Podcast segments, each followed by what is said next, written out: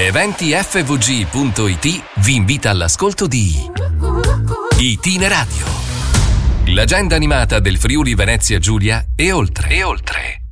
Ben ritrovati da Caterina Licata, andiamo insieme a scoprire gli appuntamenti di Itineradio. Battito Italiano Live, il format musicale di Radio Gioconda che propone le hit made in Italy di ogni tempo, ogni venerdì fa tappa al Fabbro Saccassacco. Questa sera l'appuntamento è alle 21.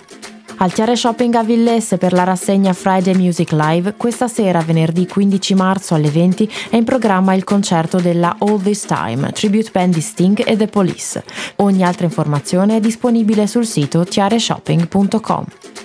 Domani, sabato 16 marzo, è in programma una serata di rap italiano al Capitol di Pordenone. Lo storico rapper Johnny Marsiglia torna in tour in occasione del suo ultimo disco Gara 7, atteso per 5 anni dai fan.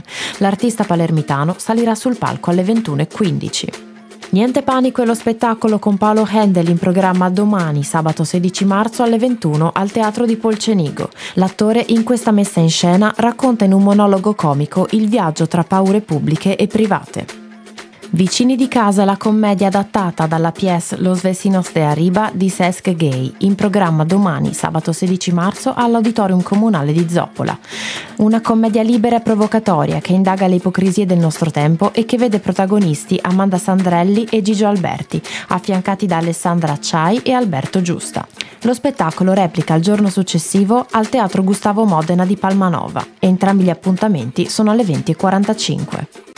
Lo scrittore spagnolo Arturo Pérez Revert è protagonista della trentesima edizione di Dedica Festival. L'autore di bestseller mondiali dialogherà con lo scrittore e traduttore Bruno Arpaia, che presenterà Arturo Pérez Revert e il suo variegato universo letterario al pubblico presente.